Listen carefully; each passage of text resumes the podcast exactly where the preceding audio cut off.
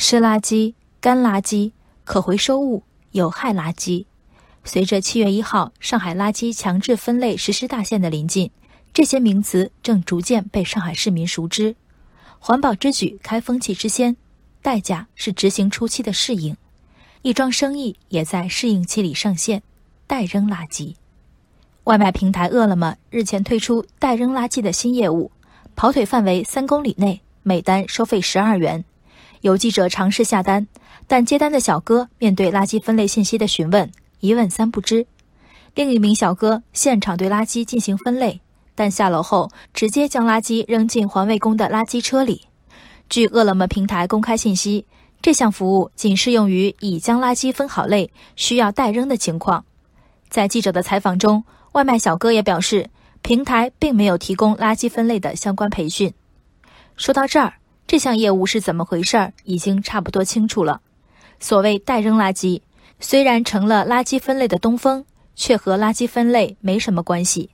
服务的本质不是分类，而是代跑腿。跑腿取送，众多平台运行已久的项目，在垃圾的噱头下重新上线。那些没时间、没精力的上班族，并非新业务的目标受众，而家中有婴儿要看顾、无法脱身者。或是腿脚不便的老年人，才有找人下一趟楼的需求。十二元完成垃圾袋几米到几十米的转移，这笔钱值不值，因人而异。紧跟社会风潮，发掘平台的潜在业务，也来自一家企业的生存本能。这件事儿对社会的影响，在于极端情形的处理。一袋干湿不分、混杂有害物品的垃圾被递到跑腿小哥手中。小哥选择当场为其分类拒收，还是一股脑扔进垃圾箱？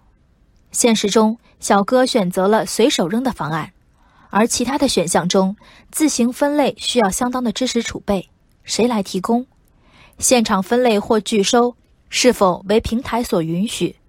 分类的人工成本、拒收的交通成本又如何计算？一旦垃圾分类不当，相关的责任又如何分担？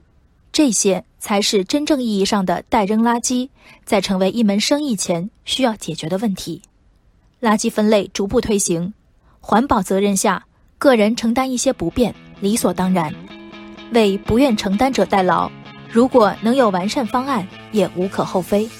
最担心这“代扔垃圾”四个字，让服务购买者以为家中垃圾一拢，万事大吉，而卖方全无垃圾分类的经验和准备。买卖的断层里，恰恰遗落了环保的初衷。